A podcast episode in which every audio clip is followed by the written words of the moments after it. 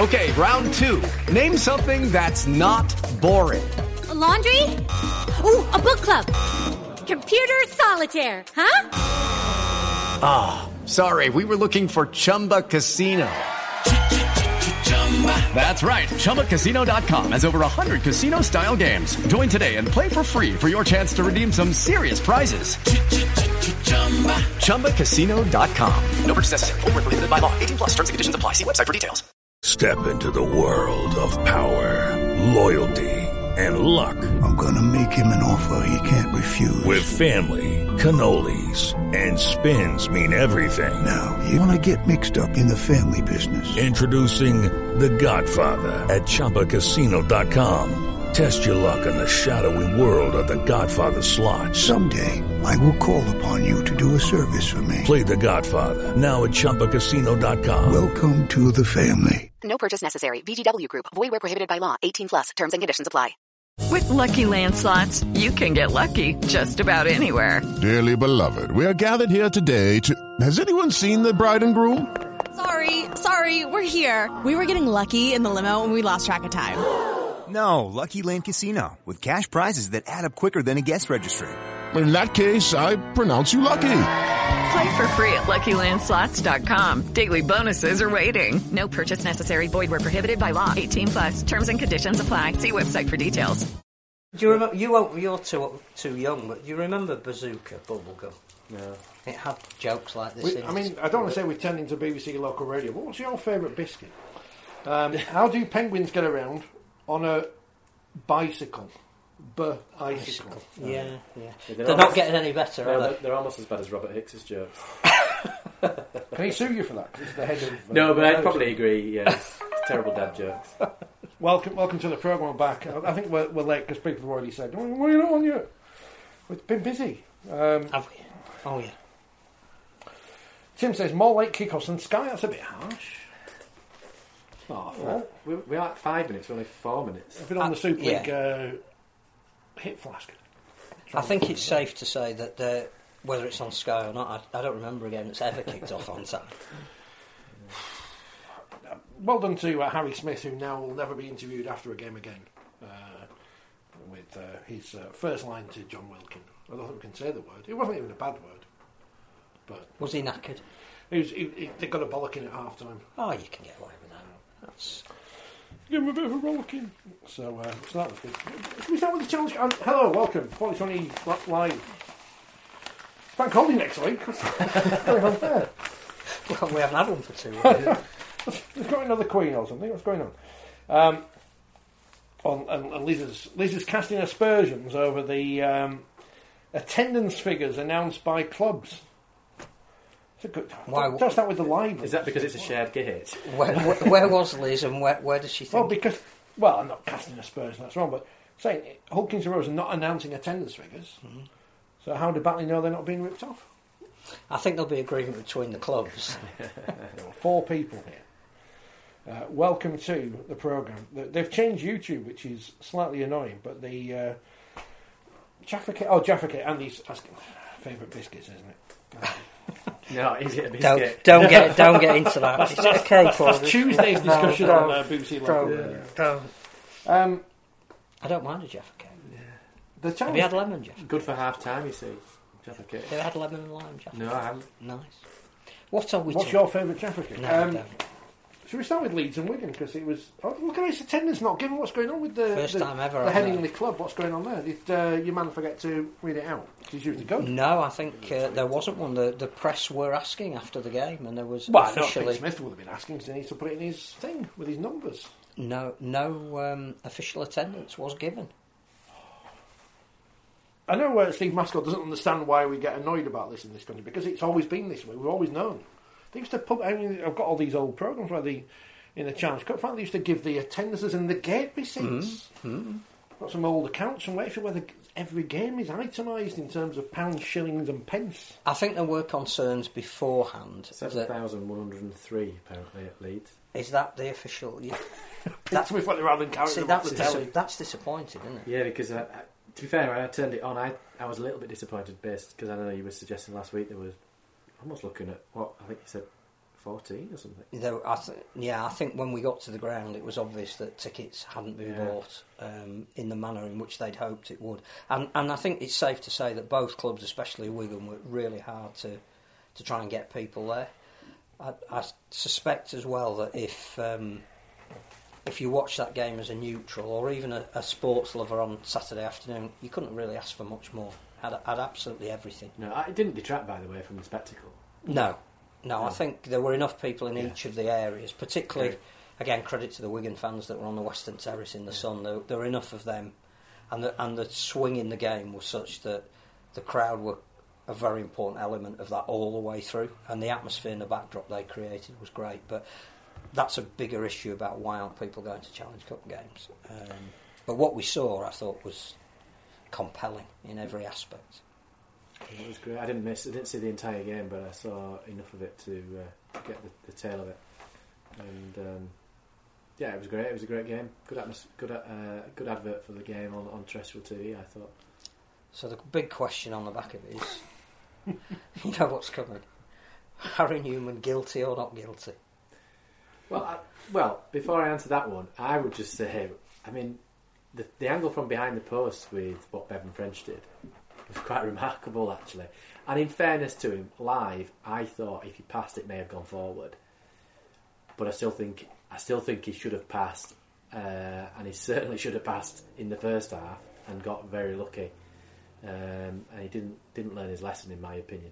And it, that's the thing, more than anything, is that if you've been through that experience and you think, got away with one there, the next time it happens, I just you, have wondered- to, you have to give it, yeah. whether it's rolled forward or. Yeah, I just wondered whether, because people were saying last week that Harry Newman won that game almost single handedly, which I Mhm. thought was a little bit unfair, um, had it gone to his head. Um, and Jamie I- Peacock's comments were interesting, weren't they? Yeah, I think clearly there is a there is a feeling that he has that he has to change the game himself, and he, it, it is a team sport. The, the other thing that you know, obviously, all the analysis was around that post match, and I think the thing is, on every indicator, Wigan deserved to win that game. But in cup ties, it's not about who deserves to win; it's who takes that one chance when it really matters and actually does win. You know, it's four tries to two. Harry Smith missed a couple of goals. The the comeback from being 14 down, which showed great amount of resilience. Wigan, Wigan had everything in their favour to say they deserve to be in the hat for the next round. Harry Smith had to pass that. Uh, Harry Smith, Harry Newman, too many Harrys, had to pass that ball because that was the one chance his team were going to get four minutes from the end.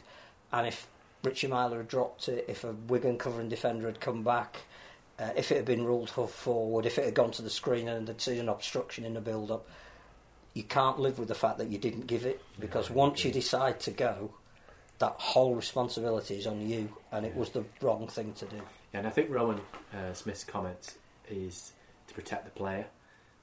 I think. Yeah. I, well, I think most Leeds fans would hope that that is the case. And- Absolutely. And behind closed doors, there's a, a slightly different conversation. Yeah, Uh, it'd be interesting to see the reaction of, the, of his teammates actually behind Well, closed doors. Let's, let's rewind a couple of weeks. Mm. Absolutely. Because I forgot to mention this because we had all those bank holidays. Well, some breaking news, but I'll come to that in a moment.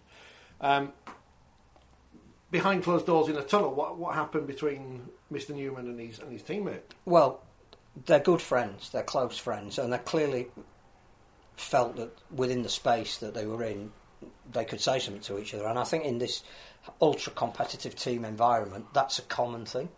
Um, but obviously, it's not Well, not, but- not but a great look when Tom Holroyd is saying to Harry Newman, "You've done something that I didn't like." I don't know what it was. Um, I don't know if he felt again he was trying to do it all himself rather than be a team player.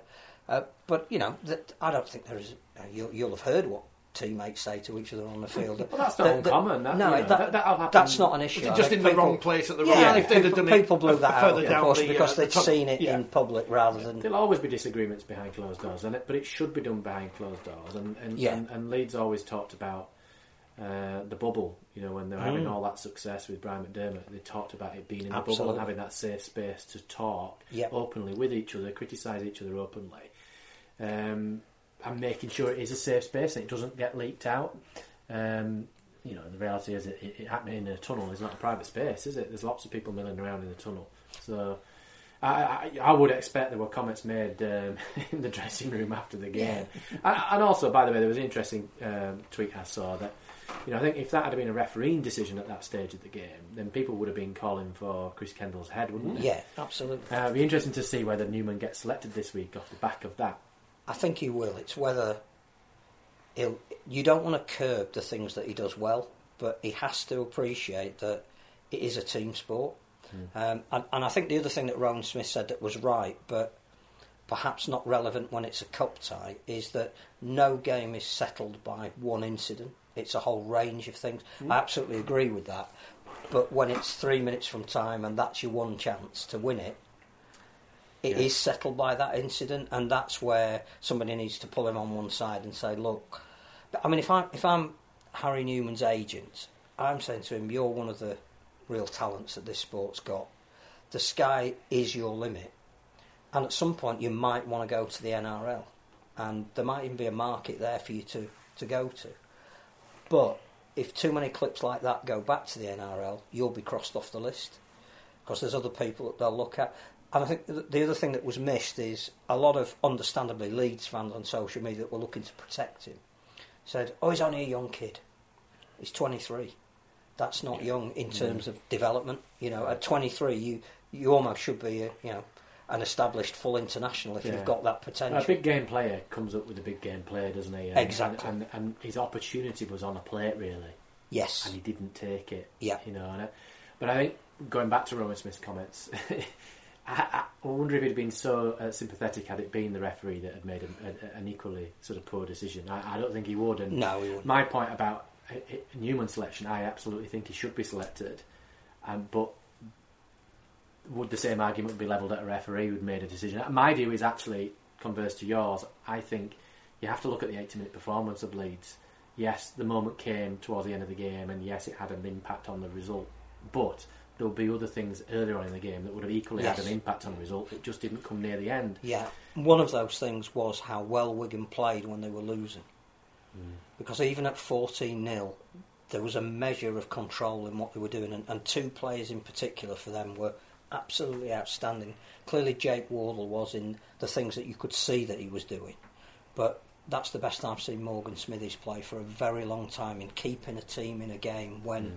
They're in danger of, of losing it. Um, and, and yeah, you know, the fact that Leeds were 14 0 up but couldn't hold on to that, that there's deficiencies in the Leeds game that Rohan Smith will look at.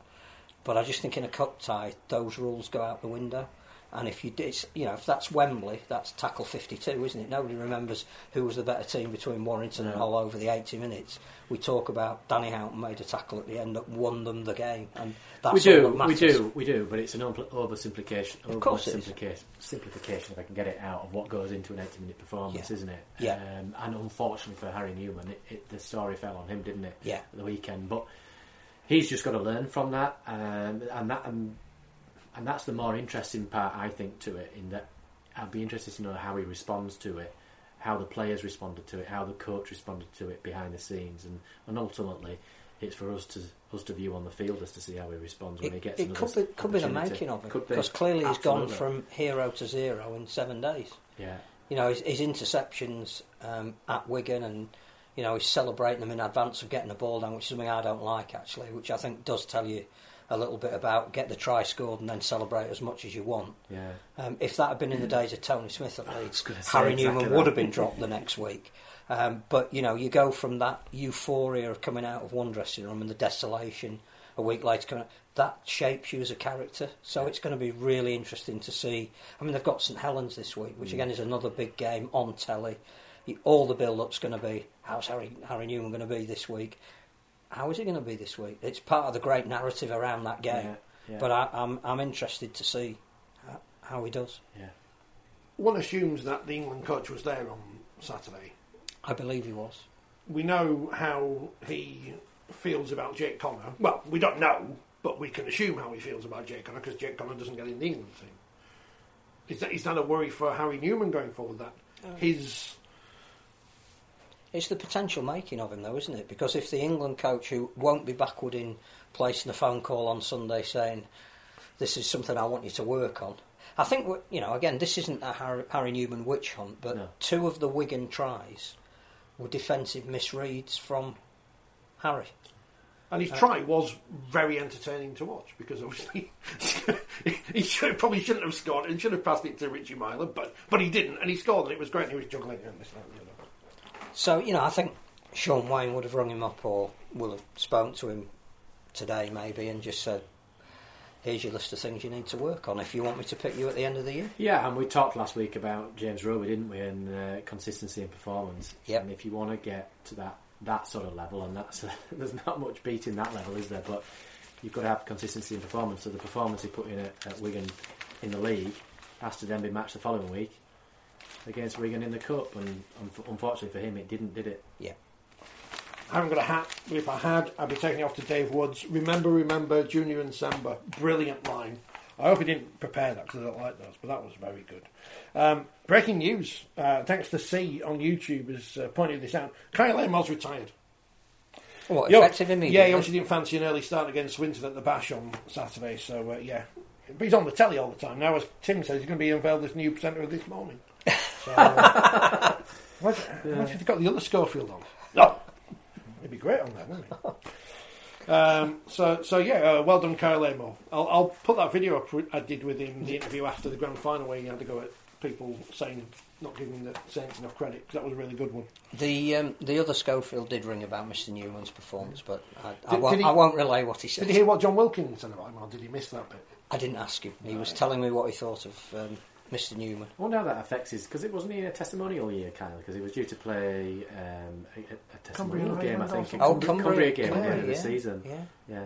No, come out of retirement for that one, I guess. I Yeah. don't know, but, um, Junior Nsemba was brilliant, absolutely brilliant, and it's great to see another youngster given a chance on the big stage who changed. Well, he didn't change the game on his own, but his presence helped um, give Wigan the ascendancy when they really needed it, and his try was wonderful reward for that. And again, I hope that's a name that we're talking about for years to come. He looked a huge physical Yeah, specimen stopping, didn't he, for a got near the young kid. Yeah. But I think they've used him really well as well. Um, and, you know, I think one of the issues the sport has got, and it's been exposed again this weekend, is we have a dearth of talent at the moment. Um, but then you look at somebody like him and you think there's a bit of hope that they're still out there. We just perhaps need to mine a little further and deeper to find them. Martin Offiah, you may remember him, he scored some tries in the old one. I've heard of him. Um, he described Harry Newman as Garry Schofield 2.0. They have re- just needs to get the scrum cap on now. And go up to uh, whoever the chairman's office and ask for more money and wonder where Ellery Hanley is and stuff. But they, so there you go. High praise from Martin Offiah. He was very good on the telly. They they showed a highlight reel of his career, which not only showed him scoring against Bath, as I believe it's contractually obliged to say, who aren't one of the rugby union teams who haven't gone bust. So uh, congratulations to them. Um, where's the BBC investigation into that? And scoring, scoring, scoring for Salford. And I saw him Mm. playing for Salford against Wakefield, and he was dreadful. London? Did he show No, I, I, don't, tries from I, I didn't see any London tries on there. But Played at Wembley for London. Yeah, he did. Yeah. But, uh, and of course, they invented that chant about him at Twickenham, which everyone knows is a lot of old whatever Harry Smith said. Um, so Le- uh, Leeds are out, and all the West Yorkshire teams are out of the cup. First time it's So ever this- happened, apparently. Dreadful. It's an dreadful. incredible record, that, isn't it? Dreadful. Yeah. Even I- before I West blame- Yorkshire existed. I blame they're all Dewsbury. Um, I don't know what that says other than the fact that it, was, it was a tough draw. It was just a tough draw, Phil. I'm a tough draw. I mean, uh, you the power does lie, sadly, west of the Pennines at the moment. Yeah. Oh, well. well. it clearly does. I mean, Super League table shows you that, doesn't it? But also in East Yorkshire, and I think we do need to, to mention Well- that whilst West Yorkshire isn't represented, both of East Yorkshire sides. Craig Lingard knocked out by two different Hull clubs in the same weekend. That must be some kind of pointless record. Not that I'm blaming him for either of those results. Hull Kingston Rovers, who are He didn't have his shoes on yesterday at Oh, Newcastle. there you go. Hull Kingston Rovers, who are trying to sign Tyler Dupree, allegedly, and more on that to come. Um, beat Batley 50 0 in front of a crowd of not attend, uh, not applicable. So, I mean, that's exactly. I think that, that is what it is, this kind of scoreline, isn't it? Again, talking to Craig a little bit about that yesterday, um, pace caught them out, particularly early on. They, they don't come up against the likes of Mikey Lewis and Ethan Ryan, and you give them half a gap, and what was it, six tries in the first half, that, that was game over. And great experience. Batley apparently, although they lost 50 0, tackled really well um, for a part time club playing on a Friday night and didn't give it up at, at any point. But you know, well done to Hull KR for being ruthless. Yeah, it comes across as a pretty professional performance, doesn't it, from OKR to you know to nail the opposition, no matter who your opposition is. Uh, it is what it is, as the annoying people like me say. Dewsbury fans were smiling that Batley got beaten. Yeah, but Dewsbury fans have to sit at home. Well, no, they can go watch the game against London Skolars rather than watch Batley at the Bash this week against Halifax, who lost to St Helens 26-6 in a game marred by. Uh, so, so who, who's who's the worst then? Is it Harry Newman or is it Morgan Knowles, who is Super League's first ever part-time professional player because he's banned all the time. Two games he's got for taking the head off the young Halifax player. I mean, I didn't watch the game; I was working, but I saw the clip on on the social media. So I, I, that's all I needed to see. Took his head off, and, and there he is, another ban for Morgan Knowles. Two games seem about right. Yeah, it probably is about right. Um, he would have probably got an extra one based on his record, really, because I don't know what I think it was graded as C. I can't remember what the boundary is for, for C, uh, but it's probably one to two, and he probably gets the two because of because of his record, which bluntly is is bad. Mm. you know, I think he's played, and I had added it up. I think he's played something like fifteen games, and had five bans from those fifteen matches. So once every third game, he's getting a ban. I mean, clearly the St Helens fans know that themselves. They don't need anybody else to tell them, do they? They're fr- as frustrated as anybody else. So he's clearly got something to work on. But I mean, how stupid! You know, with what twenty seconds to go, 20, 26 nil. just went in completely and utterly recklessly into that challenge that just doesn't need to be made. Uh, on your first game back, having served a five-match ban as well. Yeah, so if you're talking again, going back like, to Harry Newman, then you know, what- is, well, is, is he learning? perfect. Is, Mo- is Yeah. Morgan Knowles learning his lesson? Well, Well, he's only based on he's 26. based on facts, you'd suggest not at this stage, which is the frustration of St Helens fans. Uh, Well, but he's going to have to learn that. Came very close to missing the grand final last year. So. incredibly close. Is what he's missed. He's now missing seven games. Just I don't. know, There's probably other bands he may have had this year. I can't remember off the top of my head, but it, that's at least seven. And we've only played what? How many games have we played? Thirteen, if you Something, include the something cup like that. Yeah, you know. Well, fourteen if you played in the World Club. You, you know, to have a player that's probably paid as much as he is, playing about fifty percent of your matches. I mean, it, fairness to James Bentley, we've not heard, or we've not spoken much about James Bentley's discipline this year, and that was a constant Mhm. talking point last year. So, Absolutely. you know, he's he's clearly changed his game, um, and, and but Morgan's Morgan knows he's going to have to do the same. And I suspect that Morgan Knowles has been under coaches who have mentioned this to him, so it becomes a personal thing. Mm. You know, I can't imagine Kristian Woolf, for example, would have tolerated the fact that one of his star men wasn't available as often as he should have been. Paul Wellens, I, you know, I think made a veiled reference to it in his press conference afterwards, saying not happy about the discipline of his players at certain points in the game, and that was clearly a finger pointing exercise at Morgan Knowles.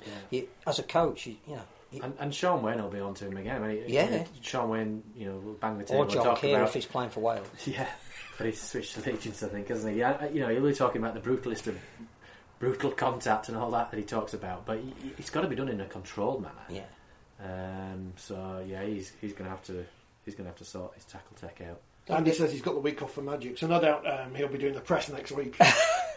I think the um, the other thing about that game was, you know, we talk about crowds quite rightly. We worry about um, why crowds aren't turning up for the Challenge Cup. Does that need a, a change of format? Maybe it doesn't. Maybe it's an economic thing. Um, but four thousand seven hundred at the Shay is a fantastic attendance. The atmosphere looked and sounded great. Again, social media afterwards was saying what a great occasion. Well done Halifax for um, you know m- making it. Uh, you know the champions are in town, but making people get But that's what to the watch cup's it. about, isn't it? Yeah. it's about those away days for the Super League teams, the home matches against a big opposite, a big club.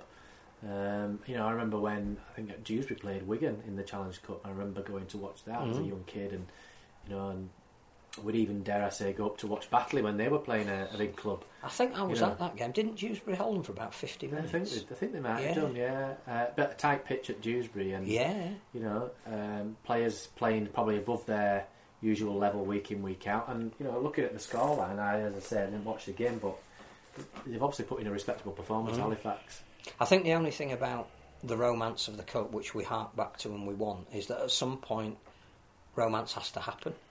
Whereas I think we do know that you know Halifax have done great, and we're praising them for how they've done, and it, and, it, and what we're saying is it was credible, Mm. but they never look like winning. No, but it's just a different sport to And football, isn't it? You It's the same with St Helens last year. They, get, they went to Whitehaven, didn't they? And They they did. Whitehaven had a fantastic day and big crowd, and, and Saints won by 30 odd. And we need to, it's the romance element that we can't get back because full time teams will always be The part gulf, time the gulf's just too big, isn't Yeah. it? It's just too Yeah. big a gap. Uh, and you you might get the occasional one, say, for example, a Leigh last year that were Mhm. that in effect were a Super League team and playing Yeah. in the Championship. Uh, and that's going to be the exception. As we found out, Featherstone lost to Halifax, didn't they, in the previous round of the Cup? So Halifax, in theory, were, I suppose, based on the league table position, you'd argue the best team in the Championship. Well, I think it's great for York that they're through and have got a you know potential money spinning tie against Leigh. Brilliant for me because I back league each way now for the cup, so that's perfect for me. Absolutely But perfect. yeah, you know, and I'm sure that it, York are uh, cognizant of the fact that they're, they're not going to get much further in the competition. Might have wanted a side that brings the, the kind of glamour that I, I'm not sure that'll be a televised game. York No, Leigh, well- whereas I think York Wigan or York Wor- Warrington, York St Helens might. Are have they been- all on TV in this one? It's like a couple on the BBC and a couple on Viaplay. Don't know how I it can't remember works. it works now. no. Oh, it could be. Yeah, you could be right actually. Because I think they've done that But- in the. but it's- it's probably not gonna be It's the not going to be the BBC BBC game. Saturday Yeah. afternoon The. BBC game is clearly going to be Wigan Warrington, isn't Yeah, it? Or Warrington be Wigan, whichever way around that. And you think St Helens St Helens will be the Sunday game? Possibly, yeah. Possibly. Oh, that Hull KR Salford game, I think it could be an entertaining game. I- Mm. It wouldn't surprise me if they picked that. I did read somewhere that Wigan might have to play that game at Leeds due to reseeding at the DW, but I don't know if that's someone can. You know, I don't know anything. They are someone supposed to be one of these clubs that are away from home for six weeks. I think that will be interesting. can- But I mean, I could be completely wrong. No, I think you might be right. Um, Wigan, Warrington, York, Leigh, Hull, KR, Salford, and Hull FC St Helens. So we could still have that all Hull final. Can right- Or right a Wigan. Saints final. Wigan, Wigan Saints, Saints final. final, yeah, and I'm That sure if- never happened. Sure, if the, the RFL, like, either would be a good result from a, from a crowd's point of view. Yeah. Getting a Hull derby or a, or a Wigan Saints derby is going to be Wigan a Leigh? attendance. Wigan Leigh, Wigan, yeah. Leigh, not Saints Warrington again. Though. Salford. They're playing pretty well. but- What beat Huddersfield 42-40. I think I got the score difference exactly on in this one, which is amazing because it was 24 0 or something after 20 minutes, something ridiculous. Um, Which again would raise questions for both teams. that you know Huddersfield needed to come out and make a statement. and They're twenty four 0 down in twenty three minutes. so their season's over now. it's difficult for them at the moment. Um, but Salford, again, you know, as the coach, you would be saying, when we're that dominant that early, why are we hanging on that the last play of the game we could lose? And 80 odd points have been scored in 80 minutes. So I, I don't know if that's where we are in the season at the moment. There's a bit of fatigue has set in, but uh, Well, yeah, it comes back to my sort of recurring point out for me. A lot of it that will be to do with the mental attitude. Yeah. twenty-four 0 after what twenty-three Cue on the rack. Cue on the rack. It's a warm day. We've done the job, but actually, you know, in a cup game, you haven't, have you? No. Um, And I think there's, there's that other attitude that the team that looks like they've lost throw a little bit of caution to the wind because what's the worst that can happen? Passes start to stick. Apparently, Theo Fages was very good on his return in setting up a lot of the Huddersfield tries, which good to see him back. Um, they haven't been scoring an awful lot of points for Huddersfield, have they? So No. you know, from an attacking point of view, that was, that was good. But clearly, you know, they're not they're not working to Ian Watson's process in terms of defence. but what do they do now?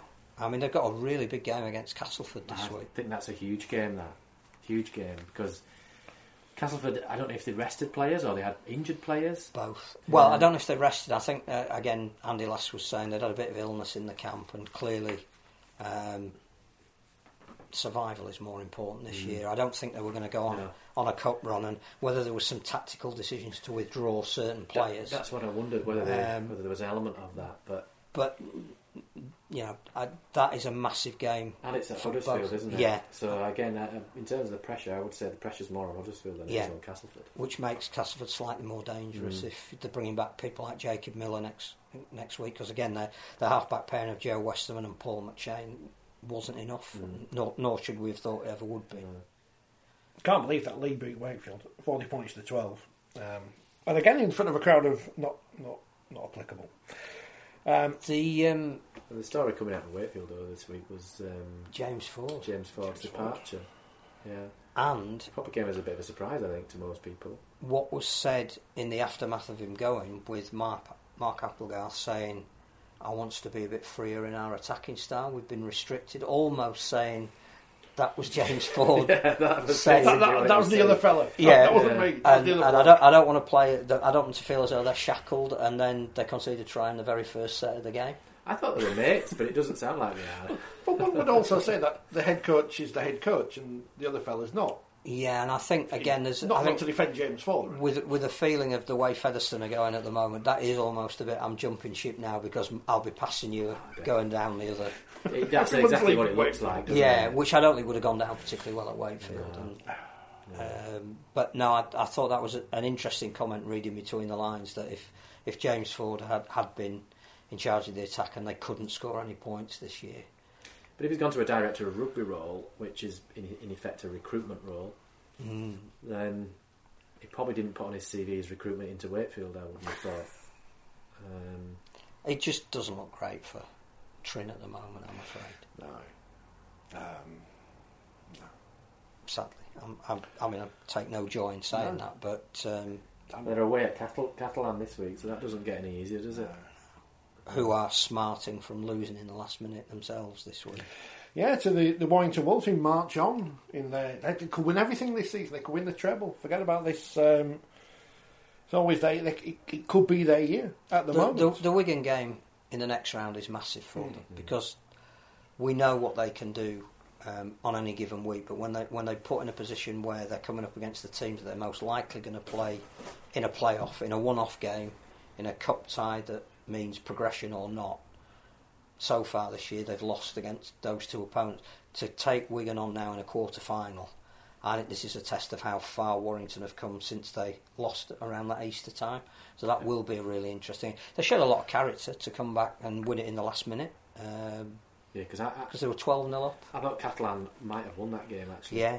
You know, before the weekend, um, particularly because they lost the last game narrowly. Um, so obviously it's similar. Well, it was a similar result, really, wasn't it? A two-point margin, I think it was in the in the league as well. Uh, but you're right. That Warrington's test will come against Wigan. But I said that looking at the fixtures for this week, they're, they're away at Leigh. That's not going to be easy. It's I don't not. think. It's not. So, um, yeah, I I- obviously I didn't see the Catalan game. I think they've not probably been firing all cylinders, have they, for the last few weeks? But they've they've managed to get the result against Ulster. and I think, got the result yeah, the weekend. I think when you come back from 12 down to be leading 14 12 going into the last couple of plays, then you would think that they would see the job through. Mm. Um, again, I could only listen to a French commentary and the desolation when Matty Ashton scored. Um, yeah, but the joy from Warrington when they did score, you know, obviously Yeah. see what it means to them. And I think the Daryl Powell said afterwards that you know they'd passed a really significant test, and um, and they have, but it's it's gonna it's going to be magnified in the quarterfinals now. To go to Catalan twice though in the space of a few Yeah, weeks that- and get and get two wins, there's, there's, there It's aren't very many teams impressive. that will do that. No, other than Leeds last year. Great result for the RFL, of course. They don't have to worry about Catalan selling no tickets for the final. Nobody's joking, RFL. Um, you were there.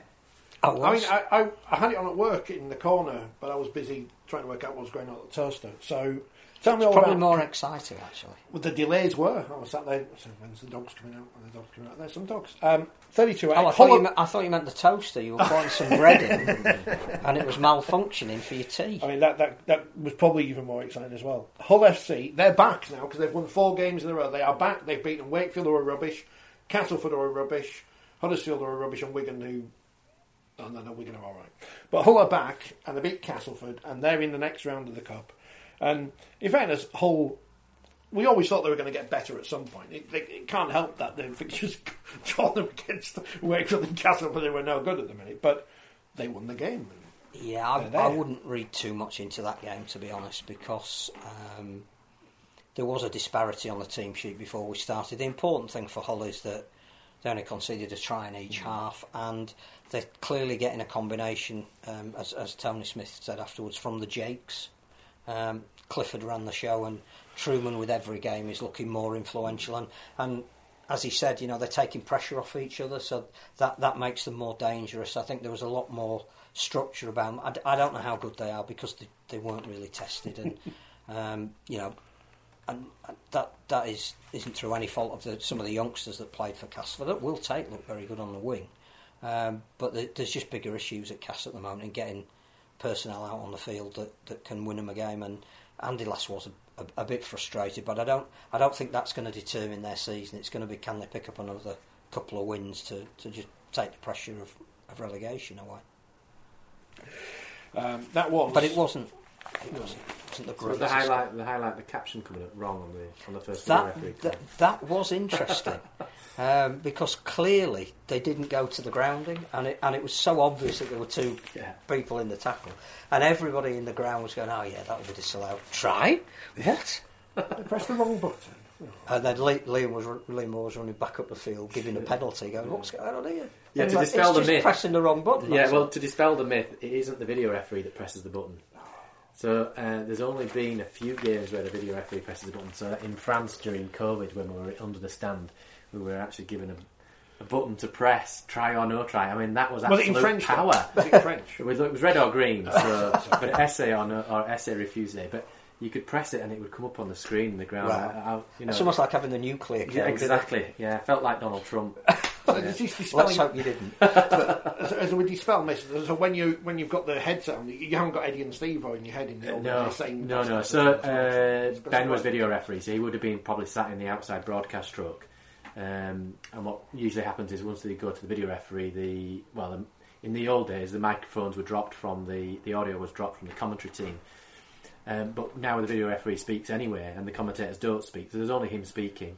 He's speaking to the to air and to the director, and then he will just announce his decision once the microphone's gone down. So he'll just say, "Right, I've made a decision." Take his microphone off, and he'll tell the director, "No, try." Somebody in the van has Uh, yeah. pressed the wrong button. Yeah. So it wasn't Ben. Bring back the bring that missile Bring back bring the that missile back sorry That roulette wheel go. But it happened in the last World Cup in 2013 here in a game at Warrington, I think, when Thierry was, Thierry was video referee. Uh, yeah, so it's not the first time, but funny. That was the Challenge Cup. And we, we did mention York. Maybe I, th- I think the worry for Casford as well was, was the crowd, and I know that um, it's on a telly, Phil, and Yeah, it was sunny, and but- could have if- again credit to the More Hull Hull, fans yeah. there were more of them than, than Cass, and, and I get the Cass fans didn't think they were going to win. It's it's a, a, a fee paying game on top of your season ticket, all understandable, uh, but that would be a concern that um, that the away fans were, were in greater number than the home ones. Mm. lots of grumblings at Cass. I mentioned it last week. Lots of lots of grumblings. Training pitch, What, what's up with the training pitch? it's in an appalling condition, and it, they, it's used as a car park now or something. No, no I, I think you know there, there's a lot of community usage on it, but if that is used for training by the first team, it's full of potholes. It's I don't think that, well, they I may, I can't may be wrong. possibly train there because on- no wonder yeah. they've got injuries. Th- th- that's usually immaculate. I mean, as as is the pitch is usually Mm. immaculate. Um, so The pitch know- was perfect, Yeah. but the training pitch was I full don't know the story there, but they, they when I last did a club visit to Castleford Dogby, it was in pre-season, which is tends to be when teams use 3G pitches Mm. more given the weather. But I, I, I may, may be wrong, but they were training up at um, near Pontefract Racecourse. There's a, sort of Yes. leisure, a leisure centre Yes. there and a 3G pitch. So I'm not sure if they use that now. But I'm saying if that's the season. indicative of Yeah, you, I- I you couldn't use that use as a training pitch. no. Yeah. Uh, when I went to see them pre-season, that's where they were. Yeah, um, and League One, which was back this week after was it off for about three weeks. Uh, Doncaster beat London Skolars sixty points to thirty.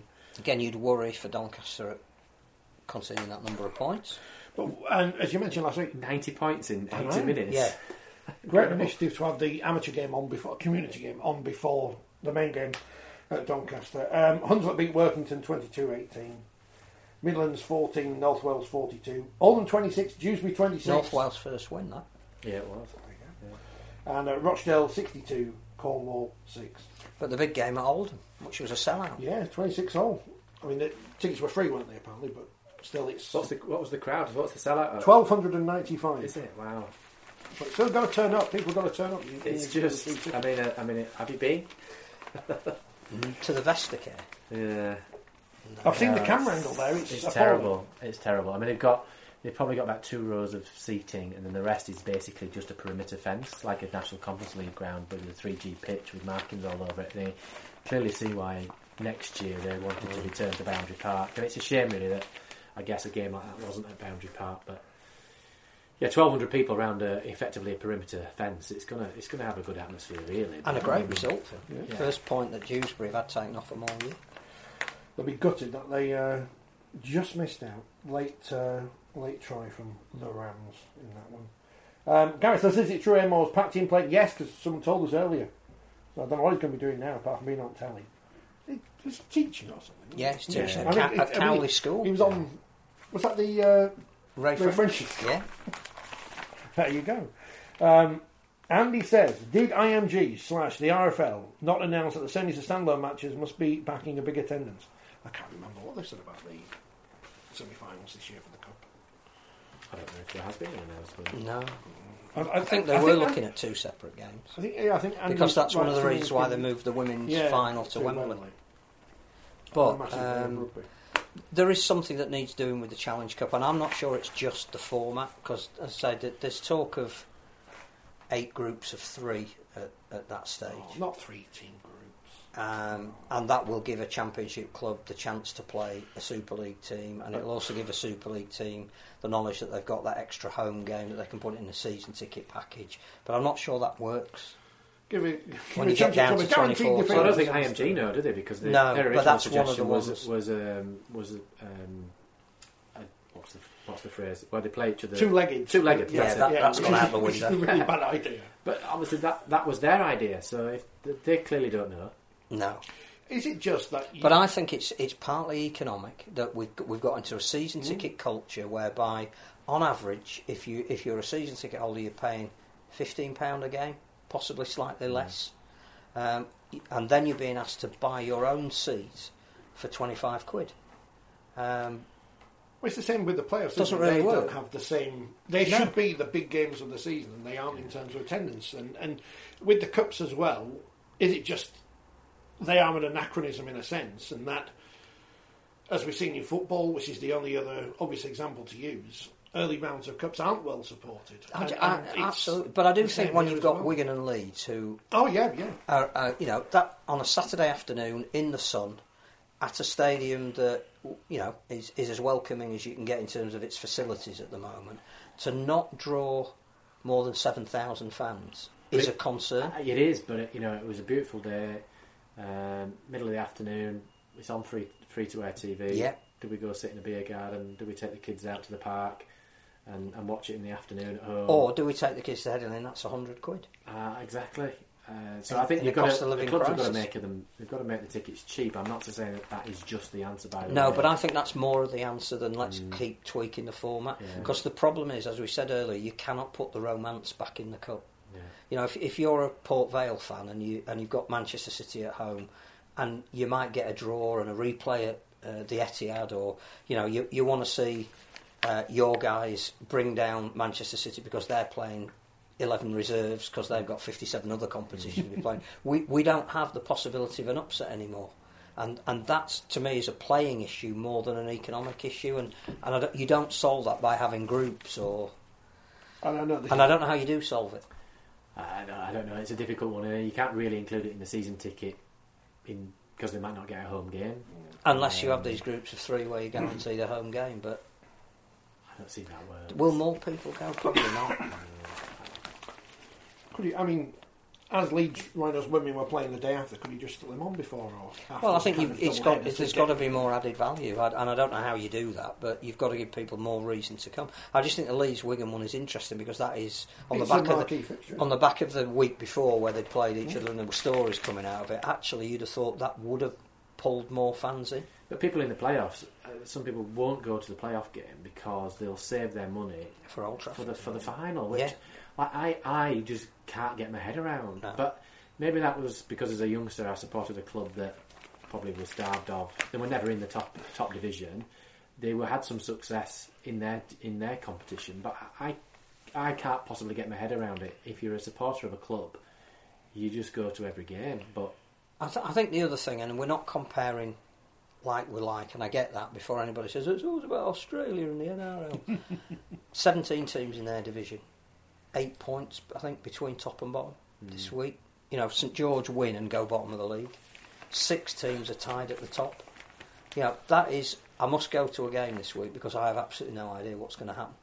Uh, my my team are uh, of every possibility of winning whatever their form is going into this game, or I'm going to see them lose. So, but I have to be there.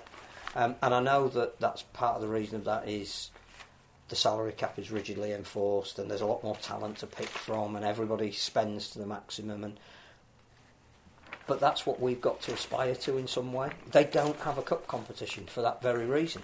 But if they did, you'd want to go because actually you'd have no idea who was going to win in a knockout situation midway through the season. I, I think they might miss something if they've got a competition that's that you know is that close. The, the trouble is they, they they've got Origin this time of year rather than the Cup. Oh, don't mention that because now we've got to say, oh, it should go.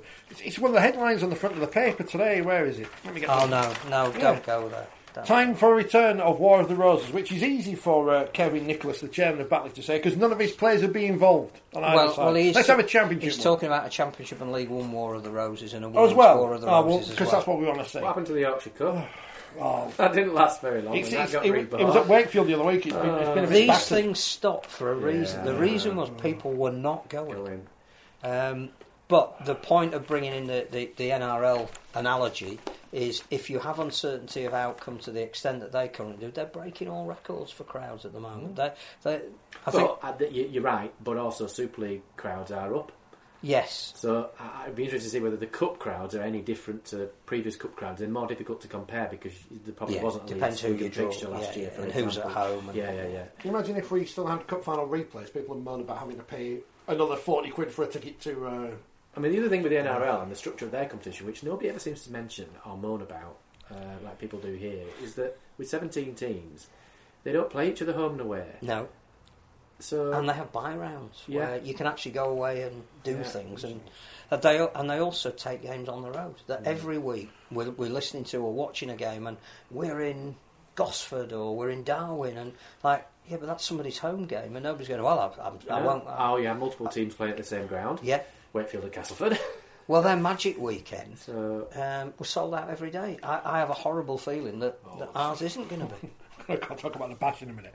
But um, what I was I going to say? You were talking about the NRL. Something that was whizzing in my mind about the NRL, and I can't remember what it was now. Uh, not Magic. No, it's okay. Uh, not Origin. Not referees.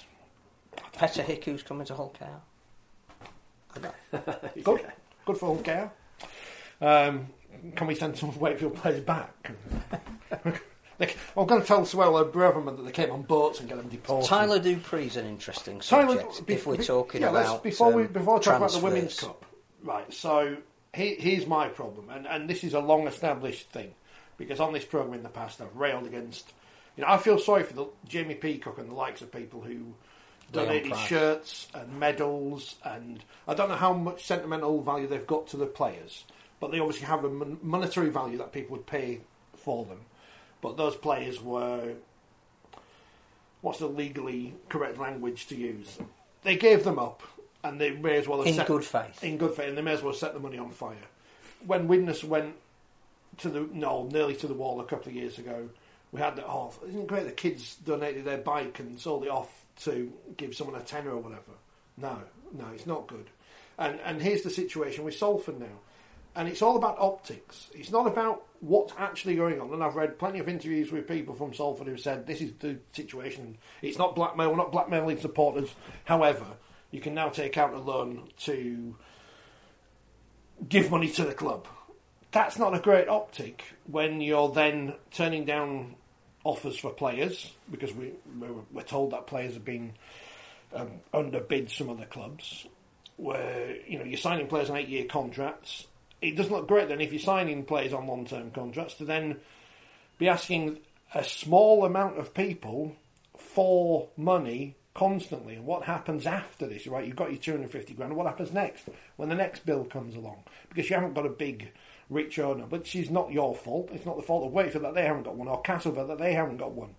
But Castleford aren't spending money they haven't got, apparently. And Wakefield, I know because I used to work there, don't spend money they haven't got.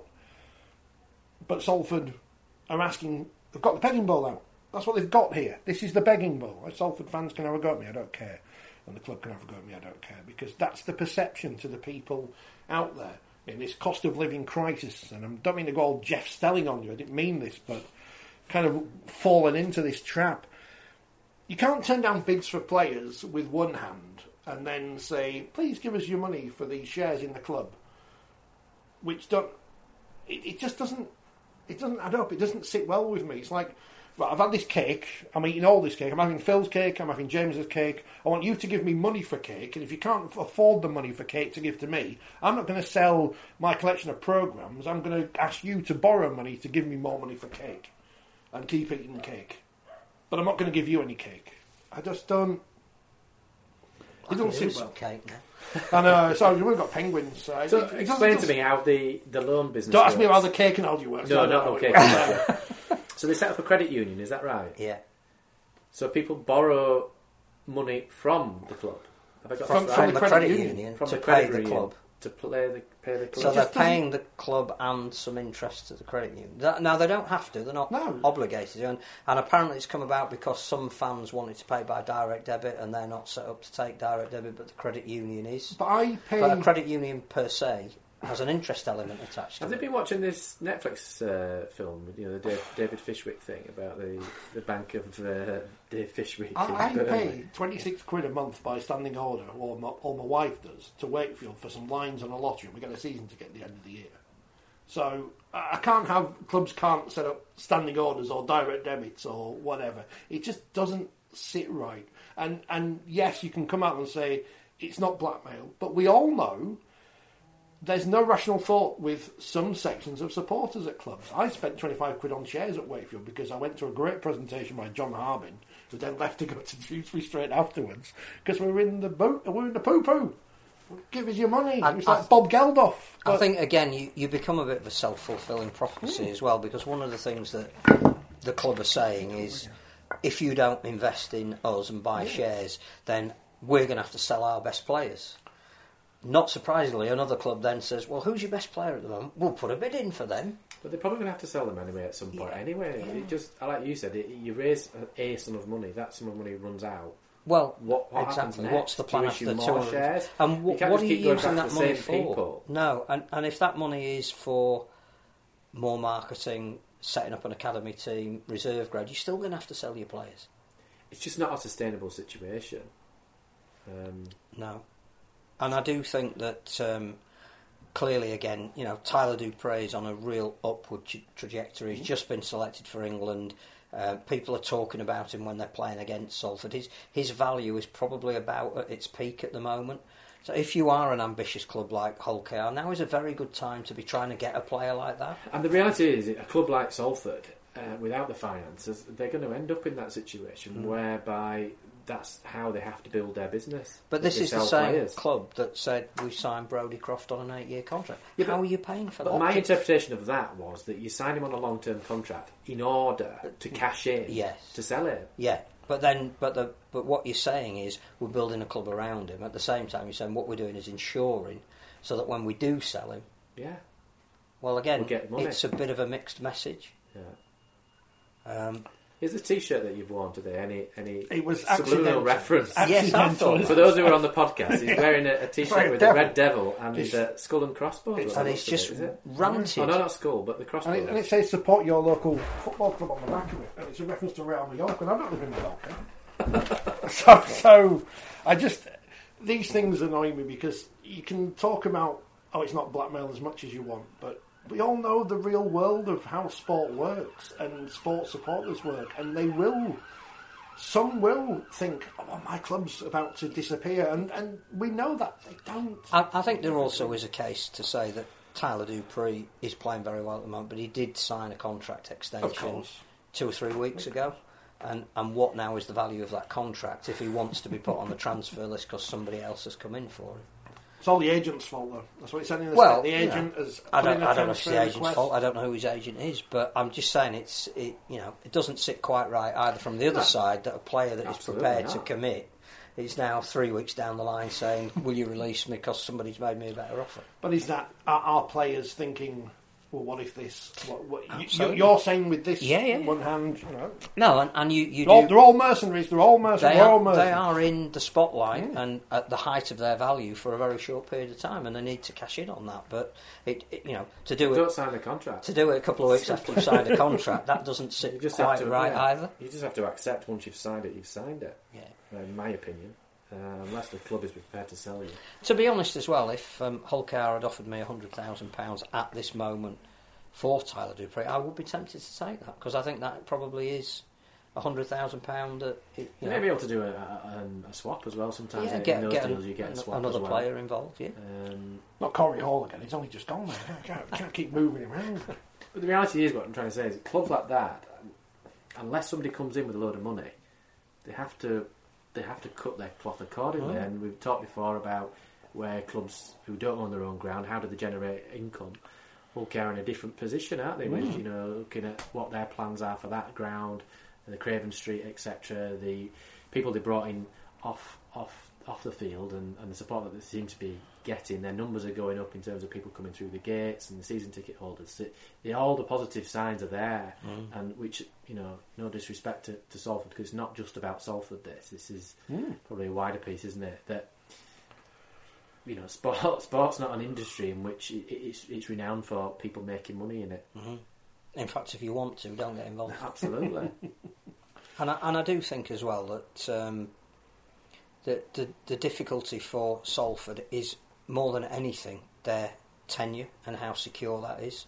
And and you know we've had we've heard a couple of stories about a guy wants to come in and buy the AJ Bell and make them secure tenants. We've we've heard about oh there's been discussions with the council and uh, with all the money that's gone into to Salford and the fact that they carry the name of the city, they're they're right behind what they want to do. You know, secure your future as to where you're going to play, and, and ideally get some revenue streams out of where you're going to play, and then maybe have a supporters. Uh, you know, if you want to buy shares because we're a stable club and we're going, you know, you would buy shares in Hull KR at the moment if they were on offer. I wouldn't, but No, but, but if, if You're you- smart. But if, the, if it was Yeah, a business get what the point, proposition, yeah. you possibly would look at that. Whereas Yeah. at the moment, you say, you know, Salford are saying, please buy shares. And you're going, what am I actually buying? Yeah. Because you don't have any security. But that's not saying that Salford fans shouldn't buy shares because we're not here It- to advise. It, it goes back to, to Bradford again, and when you know the aforementioned Eddie and Steve on Sky were just basically guilt tripping people and keeping the club afloat. And look, hey, hey, they're still alive. Bradford Bulls still exist. They're not where they were, but they weren't where they were at that point either. They haven't got And- a coach now. But what Well, about that's true. Wasps? Yeah. So, I mean, how many, What about London Irish? What about Wasps? Yeah. Well, Wa- Wasps is What's hilarious, we've got a isn't it? start in was it London Division Yeah, Eight or goodness something? knows. I Played the Dagenham Girl Pipers in their opening home game. And um, I think Bury FC, I think they're even they're talking about bring, coming back uh, Mm. and playing back at Gigg Lane because Oh, that but ground's Swinton. been mothballed for, for a while. And yeah, as you're right, Swinton played there. Um, so th- yeah, they, they do tend to come back. It's very rare that they don't, they don't come back in some form or other. Sheffield Eagles, classic example. They're still around. Again, Shuddersfield, Somehow. Yeah, the fact that, no. that they uh, they rebuilt on the back of that. Gateshead merged with Hull and reborn, etc., etc. Nottingham City, though, they're, they're, they're gone. See, I say 40 years since Hull KR played Cardiff at Nottingham's Forest ground, just randomly. And we still think that it would be a good place to take Magic Weekend. Next week, We, there is- there's nothing we haven't done. No. We just haven't done it well. next week I've got a hell of a program for you in terms of Have you? random man- matches played in random places. Oh, I thought you meant a program. Oh, I this thought you program. a No, program. No, no. I wondered who was coming on. A double header played somewhere. You won't believe. It You won't almost believe sounded good, didn't it? Yeah, I was excited. I wondered who I've was got, coming. got that clickbait. You won't believe where this match was played unless you do know where it was. Um, Women's Cup. Before we get on to other news, I didn't- was there anything more to say about Tyler Dupree? Nothing. No, I just He think might go. that- He might. He might not. Yeah.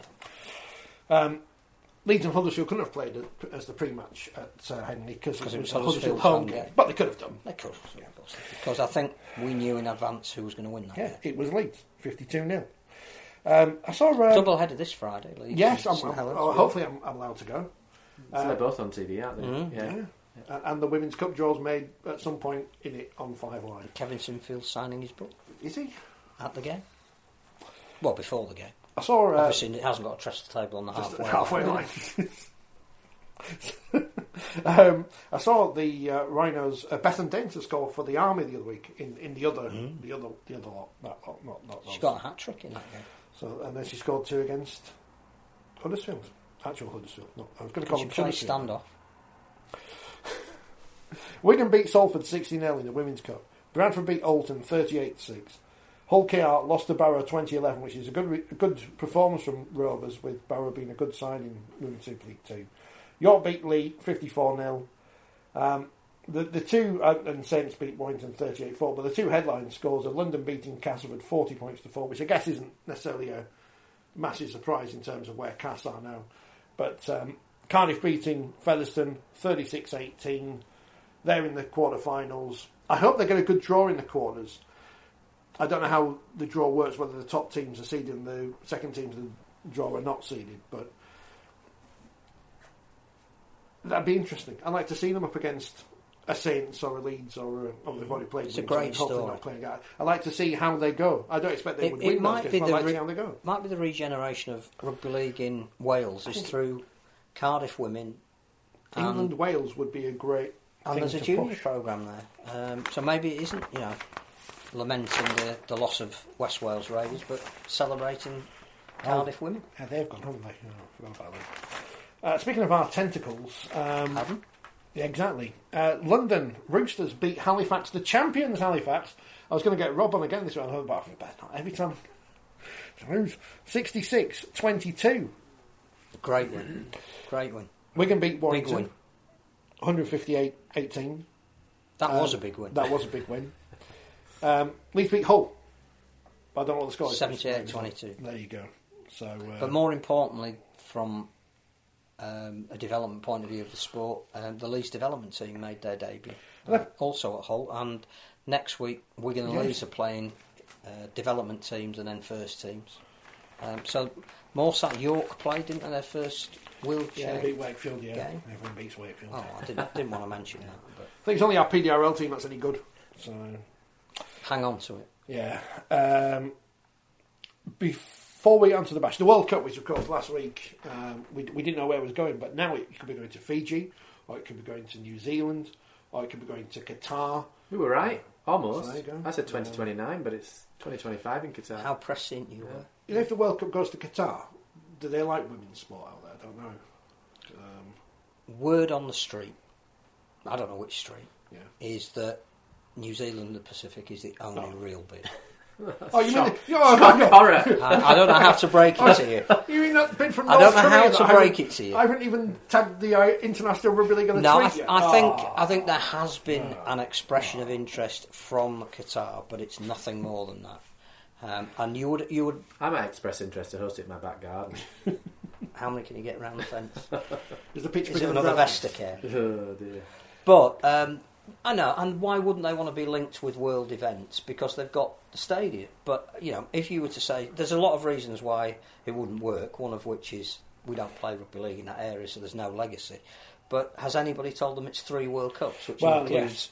women Four, and wheelchair? Four PDRL World Cup. I'll get remem- remembering this. But you know, and, and we can't go backwards after that No. World Cup. We Although they are talking about having sl- less men's teams if it's Well, less time that- and more expensive. Yeah, I think it talked about the, it was the French bid, the French government that required Yeah. e- you know equality, so each competition had the same number of teams. Yeah. Um, so they're clearly not going to have 16 No. wheelchair teams. They're not going to have 16 women's teams, are they? No. Um, Um, and they might have 12 men's teams instead of 16, in which case you'd have to have a more robust qualifying period. Um, and we haven't got really time to, to organise a lot of that. Uh, the, the other interesting thing that's emerged is what do you do with France? Because clearly, as hosts, they were guaranteed a place, but they didn't make the quarter-finals. That- th- That's thrown another spanner in the works. What's happening with the European Championship in the? Well, again, that's part of the World Cup Yeah. qualifiers, so I think it's all going to be on hold. hold, yeah. Because, you, A, you can't Is finance it without knowing that the money's There was there. talk in that press statement uh, from the IRL that France are touring down under Hmm. next year, which I thought was interesting. Who's paying Presumably for that? paying some of the Pacific nations. I, I guess. Yes, you would think that would be Yeah. PNG, Yeah. Tonga. Probably not Maybe- Tonga. No, Cook maybe, Islands. sorry, Fiji maybe, who want to host the World Yeah. Cup, but they've got to prove that, uh, that their, their infrastructure's up to it. Well, I don't think. I think. I think. Is it A, A, APA? Is it? Yeah, APA. I'm presuming. I'm presuming that's Fiji. My knowledge of that part of the world is is almost Is that the one non-existent. place you haven't refereed? Yeah, yeah. Um, I think they said that it was a, uh, you know, twelve thousand capacity stadium. So I think uh, beyond a pool game or two, that that's about all Yeah, them get. playing at home in their pool Yeah. fixtures would be fantastic. Yeah. It's also about broadcast broadcast quality from those places as well because you'd, you'd want a deal and you couldn't say, oh, there's games being played but we can't get pictures back to you. Sounds like it's going to be more New Zealand than New Zealand wants it, but again, New it? Zealand are not cash rich as a rugby league playing nation, so it's it's all the other bringing all the other parties together to make sure it's viable. But I think not only are they the front runners, but they are putting plans together. I think, and. Qatar was a great headline, Yeah. But I'm not sure it's going to happen. No, I was whether it also gets pushed on a year to I think they want to keep it 25 because they've got the. Re- although it hasn't been announced yet, Oh. there are games planned for 24 international Well, games. there is a plan. The- well, they're, they're planned. What about 2026? How ironic, again, and isn't this rugby league at its finest? That at the same time we're cancelling a World Cup and wondering where our international game is going to be played and what relevance it has. The NRL are in Las Vegas telling us that they're going to play in America when we have no plan for how to crack the American market. We're not really bothered about your World Cup, but, But we pres- can get some betting cash out of yeah, Sin presumably City. it's about selling TV subscriptions, is it? To Joel Kane's still there, isn't he? broadcast rights. I think it's just money. Hmm. Uh, but they're talking about maybe a five-year deal so that every club gets the chance to play over there. I like how stuff. the NFL teams come to Wembley. Every team will, apart from But it, it you know, it, it tells you everything about our sport, isn't it? That it's more important to get Australian club sides playing in America than it is. Bring back the World Club Championship. It had some faults, but what the, cricket the, the. English teams. it had some. But Yeah. it wasn't as bad as was made out. It was interesting. I remember going to some games. London had a fantastic experience out. of mm. it. Didn't we ask Craig Murdock about that? Was that on the podcast or off the podcast? I can't remember now. When we were in Hull. I can't remember. Next time he's on, because we're getting Yeah. back on. We're getting back on. See, The uh, insinuations that the the commentary team for the whole uh, for the Halifax St Helens team biased towards St Helens because Kyle Amor and Jodie Cunningham was on it, but Craig Murdock's not. He played for Wigan. Yeah, he wouldn't have wanted us. Um, this weekend Super League games: Hull KR and Wigan on Thursday, which no doubt there'll be loads of That'd stuff be a good game. Yeah, That- because yeah, better again, better than that, Wakefield Hull FC. that is uh, a team with great ambition playing really well at the moment against uh, you know a side that if they knock them off, they played them in the first first game of the season, didn't they? Round one. It was Hull KR. they We're did, going yeah. to No, Hull no, Cow. the yeah, Hull because Cow it, won. was when the Yeah. thing was, wasn't it? Yeah, Which the World again, Challenge. stupid loot fixtures. Uh, Catalans Wakefield on Friday, Huddersfield Cas, Leeds Saints with uh, Kevin Sinfield, and uh, he's not playing; he's just selling books. Leigh versus Warrington. I've read a bit of his book downstairs. Um, it, it, it's, it's interesting. It, it feels like, You'd hope it would be. like I said last week um, when you mentioned about it inspiring and stuff, and it, it, it does read that. It, it reminds me a bit, although it's a long time since I've read it, of Wayne Bennett's book, which I thought was very good in terms of that kind of not motivational kind of stuff, but I read it at the right time. Uh, Leigh Warrington, and then on Sunday, Leigh Warrington will be a good game. You I think, highlighted that's, I that. think that's going to be a cracking game. That it's a shame that that's not on, uh, you know, an extra game on TV. Or I know this because the Salford Hull, Hull is, game is the extra game. is yes. the game on Yeah. our league, isn't it? Yeah. believe? But And also, Shannon, we've got another four games on at the same time. on Well, Friday it's night. just ridiculous. And one of them is a game that you've just highlighted. Well, actually, we quite might want to watch that. yeah, I think I think that'd be a good game. That because I, th- I think it ended up being from memory. I think it wasn't that close when they played each other earlier on in this year.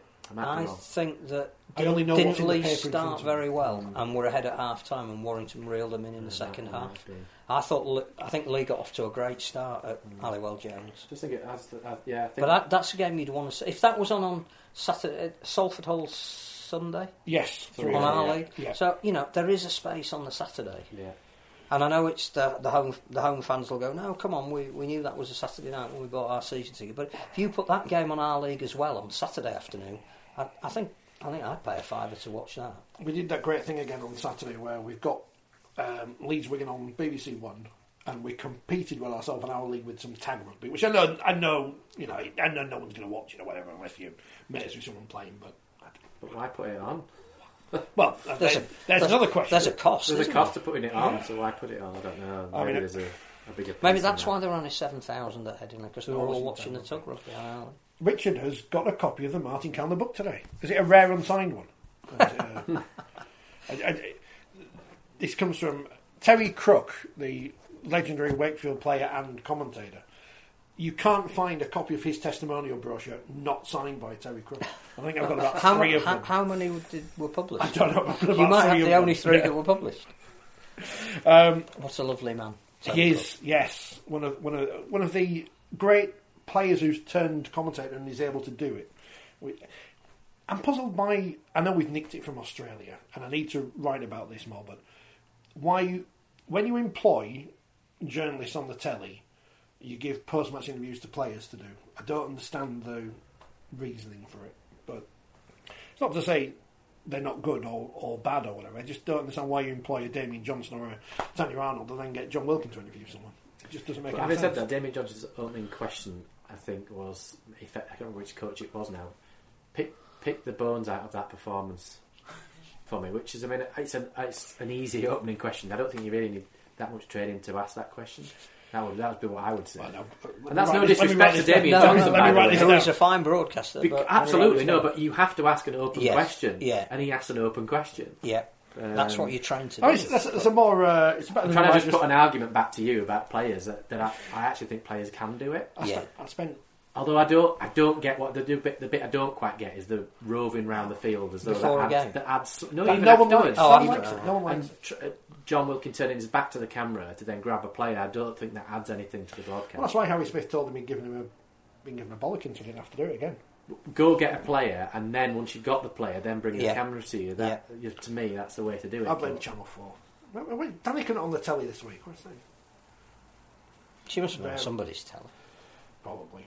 See, Not on eBay though, because my eBay obviously the spies in me phone. Sorry? Right. eBay, right? You you won't have seen this because you don't follow our Twitter all, all the time, but my eBay account was saying, "Come buy these signed photos of England women's rugby league players." I'm like, no, but when you search for Danika Priim, nothing. Not near Well, a she sock. probably played before the day. Not of even a sock of all photos.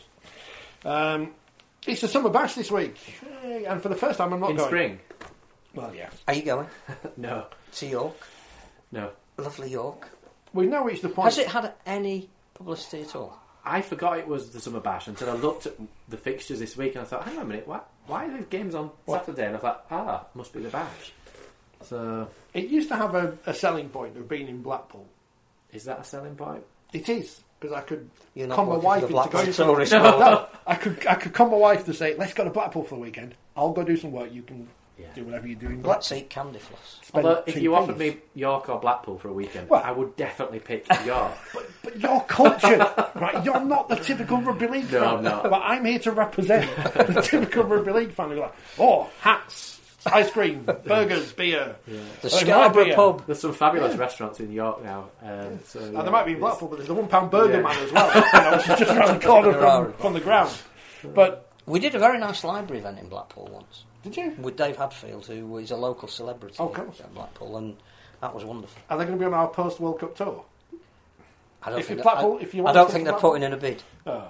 But when it was in Blackpool, you could go and you could go to the game. I've said this all before. You go to the game, go to the front, don't do this, go do that. Well, the thing is, it even Magic, it's it's a tough watch for a spectator to watch three games. So you need to be able to go out of the stadium and, and You got four games on the Saturday at York. do something. Four on the Sunday as well, because there's a Women's Super League game Oh, as well that right. isn't on the back page. So yeah, there's So you do need to be in an games. environment where you can go on the pleasure beach and make yourself sick and then come Yeah. back and watch Is it. there a cinema at that, that retail park? I think I'd, I think I'd probably end Swim- up at the yeah, cinema. swimming pool. swimming pool, library, um, bowling Oh, alley, arcade. So yeah, it's kind of like Blackpool for the.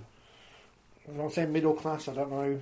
I actually think it might be quite a good venue. It's just I don't think the public is going to get behind it. I mean, Well, it's a- and as a stadium, it's great. yeah, right? it is a great stadium. So And it's- it's, it's- a nice size for the venue. But even Viaplay are only now featuring two of the games, which I think Are tells they? you. Yeah. So the Norm- concept's dead. Normally we would have every game, and they picked was it uh, uh, two It's, games on it's the London, Saturday. Toulouse, and Featherstone. Yeah, York. so they're not even there on the Sunday. So in the first year, I think every game was on Sky, and for the Yeah. first few years, and then there was one year where they couldn't have one game because there was a Super League game on. But if you're going to pick, which if you're going to pick two games, you're going to pick Halifax, Batley, Bradford, Keighley. I would say They've not pick those. was. maybe there's something else on Sunday on Viaplay. I don't London, know. Toulouse. Yeah, I'm not sure I'd pick that over over those two games I've mentioned. But if you're showing those two, why don't you why don't you show the other two on the day as well? Because you're already there. You've already got the camera set up. Well, and that's the Swedish Speedway Yeah, at the same could time. be. But it, we've gone from everything every game being on Sky, which chances are, if you're a rugby league fan who's got a TV package, you've probably got Sky Sports. I'm gonna. If you haven't got a TV package, you haven't got any of them, so it doesn't matter. But if you're a rugby league fan who's got Sky Sports and you're not a fan of the Championship, you might not have Viaplay because you're thinking, I can miss my game on the Challenge Cup because you know. So no one's going to catch these games who aren't already subscribed to Viaplay and a Championship fan. So if we're doing an hour league game on Sunday, why don't we do the hour league games from the Bash on the Sunday instead? Why don't we put those on our league? Um, The two. and, and, and, such a great and- and- and again, it's, it's easy for me to come out and say, well, we should go to Blackpool, we should do this, because I don't have to make the financial decisions. But the Bash has kind of gone down year on year in terms of what's the point of it. And there was never a point to it anyway, because it was a sop to Championship clubs because the Magic Weekend existed. Well, I think I think the other thing is you, you need to look at the players in all of this. That, that the players still like going to Newcastle because it's a stadium that they won't play at maybe, Yes. maybe once in their career, and they turn up and, and it's you know Premier League standard and fantastic. You're going to York where you're going to be playing this year anyway. It, it's not Well, it's- special. It's the Northern Rail Cup It's moving from not Blackpool special. to Halifax. Yeah, yeah. Well, we play there anyway, so. But no, I, and I again, you know, I haven't seen much publicity about it. I, I don't think it's going to be. But just jumping on to Magic Weekend, I didn't I read about there being a sort of a, a, a um, clubs revolting against IMG? It's coming back. Yeah, that it's not going to be scrapped any longer.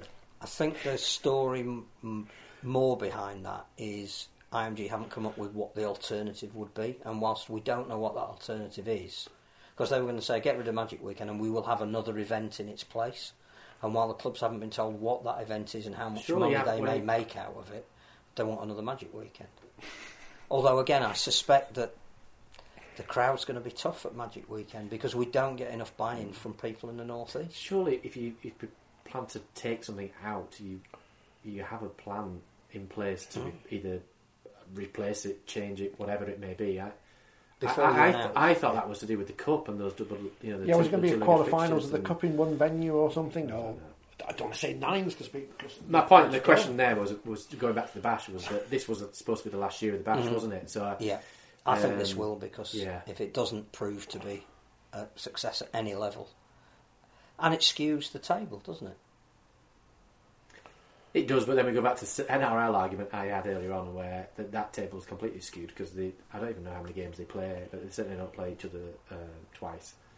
And I don't even Some do, but you don't those. everybody twice. Yeah. But I think again there is only one round in the championship that is this extra round. So when you are talking about potential to be promoted for the last time this year, potential Mm. to make the playoffs, possibly being relegated at a time when you might not come back if you get relegated to the level that you were at. This one round could actually be far more significant. And is it necessary? It could, and I don't know on what basis the fixtures were chosen. No, exactly. Um, is it you know Magic is based on league positions, isn't it? I don't know if it's the same for the Championship because they. I suspect probably not because they in effect got derby fixtures, haven't they? Yes. Yeah, we used to get Barrow. we used to get Dewsbury Batley every Batley year. Every year, yeah. And then, or you'd get a Bradford versus Hull KR because you knew you were guaranteed a crowd and win this lead the next day or something. That I famous- think wherever they can have a derby, they have. That famous derby fixture, Newcastle against Sheffield. Um, Well, both, both screwed over. By Which is a clubs in shame the it's merger. not Featherstone against It's, Sheffield. it's is the it? unmerged clubs. Yeah, it's um, it's Hull versus Huddersfield. It it just So seems no to one's be going a, to bash. No, well, establishment. But, Which- but which not is a only shame. that, but did anybody know Bash was on this weekend? And the other thing is, if you're serious about Bash, and I know you can't do this all the time, it has to be the only show in town, but it's on at the same time as. we're asking people to pay a fiver to watch Salford versus Yeah. Leicester. Yeah, I don't know. I mean, it- it's only what a twelve thousand capacity stadium, I think. I think it's eight. Is it even just? I think nine? it's, I So think it's eight. I can't remember. It should. It, it should be pretty full. You know. Head, Headingley wasn't busy last year, was it? No. You went on the Saturday, I went on the Sunday, and I left early so I could watch the Lionesses win Euro 2000, whatever it was. But I guess it's a, it's not a um, season ticket fixture, is it? No. So again, you're having you're relying on going back to the cup argument. You're relying on people to pay through the gate, aren't you? plus, Um, plus transport, plus yeah. Plus, the coffees are really expensive at that retail park. it's not like Blackpool. It's no one pound burger vans. It's uh, six fifty for No. a macchiato in So they need to start selling Kiss Me Quick hats and Yeah. yeah, donkeys yeah. round the side Yeah, of the pitch. yeah. I- lights, a lot I, of I lights. was I was thinking about going this year, but You'll be going. you'll be going to the illumination. Dew- well, Dewsbury, the town, had always had this thing. I don't know if they still have it. They had it Dewsbury by the sea. Oh, we have one in Willows in Wakefield. So yeah, they, they just yeah. need to put a sandpit some in the sand corner and Yep. bring a donkey in and Yep. uh, yeah, market it as Blackpool, York by the sea. Yeah. Yeah, bash, kiss me, quick hats. I was getting we. I was getting confused then because they've got the the World Coal Carrying Championships, haven't they? Just up the road, is it Yeah. yeah. But I was getting confused with the staple of Trans World Sport, the World Wife Carrying Championships, which um, doesn't happen in Gawthorpe. Uh, I don't think. Don't go there. I did still have the Summer Bash entertainment where, where someone dresses in a donkey suit and jumps over things at half. When a kiss me, quick hat. Yeah, and eating I think floss. the man, of, the man of the match because this is the days of you know, uh, got a giant stick of rock at Blackpool. We used to get cake in the press room. there was at London cake at Blackpool. Yeah, I But I mean, we mean, only went Not that that's a Yorkshire con- not it, that that's a consideration. To be serious for a second, I- I- again, you know, if I was a championship fan, I'd be definitely going to Bash because you're getting value for money. Because you will, I would watch more than one game. I wouldn't watch Yeah. four, Yeah, but I'd watch at least two. Um, and and probably York is pick, you know- accessible, yeah. But I just don't think it's had any promotion. But if you're a Halifax or a Batley fan, I, I'd definitely be keen to watch the Bradford Keighley game, at least the first half of it, or maybe the back end of the, the Newcastle Sheffield game, maybe. But Oh, if you're a Halifax fan, you definitely want to watch the Bradford game. But what do we promote? All we're promoting there is season rugby. There's nothing else apart from here's a lot of rugby in a weekend. Mm. Well, no- you know, I don't know if around the ground because again, it's it's sort of council owned and it's a retail park, and you could put a fan zone. But I haven't heard what else is going on apart from but again, are the RFL going to invest in it? No. When they're in, Because- when the intention is to get rid of it. So Exactly. no. And that diminished at No. Blackpool year on year as well. It started with a bit of a fan zone, and then it was Steve Mascord flung some shirts, which he's probably got some Merch. merch, Yeah. stash. Get some. Uh, if, if, if you are missing the summer bash, you know that if there are, if there are t-shirts, Steve will be selling them off afterwards, along with the program stuff. I'm, I'm sad to be missing it, but also I can't be bothered. I think it's just crept up a bit. Yeah, I'd rather go to Leeds on Friday, see two games, uh, uh, get to wave at Kevin Sims, uh, Kevin Sims off, off the off the telly, and and I'm going to see two, should see two very good games there. I don't know. I think we we we we've destroyed the summer bash. We're going to be people are going to be upset. I think we're just realistic. Yeah, that's what we do, isn't it? So what are we going to do next week? 'Cause it's bank holiday. Oh, probably the weather's beautiful. We'll go and drink a parasol. There's no the excuse not to go to the summer bash. Is there any rugby league on Monday? No, that's the other thing. Yeah. We've got another bank holiday, but no rugby league. It would have been, you know, and Leigh Warrington on bank holiday Monday. And obviously the the bash is all in one venue, but that's well, we, we don't miss an opportunity to miss an opportunity. Great Professor Collins.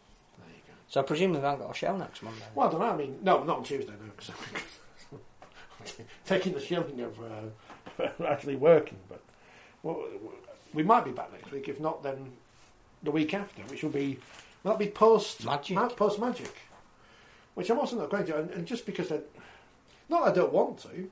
Well, I mean, hey, my team's going to lose, so that's one reason not to go. But I've been to Newcastle. Doesn't matter who they were playing. No. Playing at the Bash, we'd lose. Um, I've been to the Magic. I've been to Newcastle a loads of times now, so I've- it's kind of lost that. Again, it's, Must- it's must like everything. You have thing. to have a crowd. There, there has to be an atmosphere. Um, and clubs will sell a certain amount of tickets, and there'll be passion and fervour. And but in, in a big fifty-three thousand capacity stadium, you have to have quite a lot of people for it to work. And the worry is that there hasn't been significant buy-in from the people of the northeast because you know the football season has ended the week before. Um, And they've had a good season this Newcastle year. United have had a great season, and uh, and, and But fans- hasn't, but nothing's changed there, hasn't it? Always been No. like the after the football season's finished. Well, Yeah, it was yeah. different last. Was it last year? that We was it the it end of the ear- season? It was earlier, wasn't it? I've lost track. Um, But it's it's almost like we had it, but we had Magic when it was in almost in September, didn't we? yeah. Yeah, that was was that the year after COVID. Or? And we've had magic to start the season as well of course, in Wales first week. Jordan Tansey. Yeah, that's Kevin when I give a record thirty-seven penalties, I think. Castleford Wakefield game. You you won't first remember that one. Yeah, oh dear. He probably gave more penalties than points. Yeah. But nobody remembers any of the game other than the very last one and Th- how it ended. Is that, have you read the book? yeah. Is, it, is that, is Some that it. mentioned? Is that mentioned? Oh, good, because that's what people want to, people want to know. So I you do think it on so. purpose. Yes. I No, was I, on the line for people that like- game. Was it? What people forget about that game was how good the game was. Oh, We're not it was, interested in it that. was. It was a cracking game. Yeah. And unfortunately, it was overshadowed by what happened at the end. Yes. Um, no, it might be Gareth Ellis that mentions it in a book that he's got coming out. I'll be at the Magic Weekend. Good. Yeah. Um, part of the part of the Rugby League Cares program for retired players, which includes match officials. Excellent. Um, they have um, an event on at Magic Weekend for retired players to come together and um, and socialise really, and thank them for their involvement in the sport, um, and for them to sort of network with each other a little bit around their experiences of retirement from the game and, and what they're doing post retirement. Uh, the Rugby League Cares program is really good for retired players, and as I said, they've, they've included match officials in as part of that program. So um, yeah, they're doing some really good work there. So Good. I shall be there on the Saturday. It's not a bad thing. It's just I've, I've been to enough of them now that I don't really want to go to another. one. I did bump into a fan once at Magic, Oh. um, who, when I was on my way back to the car park, started un- unzipping his coat, and I thought, "Oh no, what's coming here?" and as he unzipped his coat, he had a picture of my face on this t- this t-shirt, and it said, "Help stamp out child abuse." Oh, Incredible. there you go. no wonder you're going back. on that bombshell. We'll, we'll be back in the future. Thank you for watching. Uh, enjoy the bash and or Magic Weekend and or whatever rugby league you're going to this week. Is there anything we need to promote apart from Martin Kellen's book and Kevin Sinfield's Kevin, book. Kevin Sinfield's got a book out. I don't know if you've you've seen it. He's, he's that Um, fella. He did all the running. Published by Penguin. Penguin and the Biscuit People, and he's going to be at Headingley on Friday night. If you're going to the game, Five whether you're Leeds or St five Helens, seven. Five in the long bar. In Um, the will long it be bar. will it be signposted so people can find it? Yes. get- I'll, I'll stand there with a big sign saying "Kev this way." Yeah. and Uh, you, you can meet the the, Great the man. man himself and get your book signed and you know put it on eBay. No, don't. read it first. Um, and so there, that's this. And if you're a Saints fan, you can get it. Cause I'm sure you- Saints fans like him, don't they? Everyone likes him. him. Everyone likes him now. Because he beat them in a few grand finals, I'll forgive him.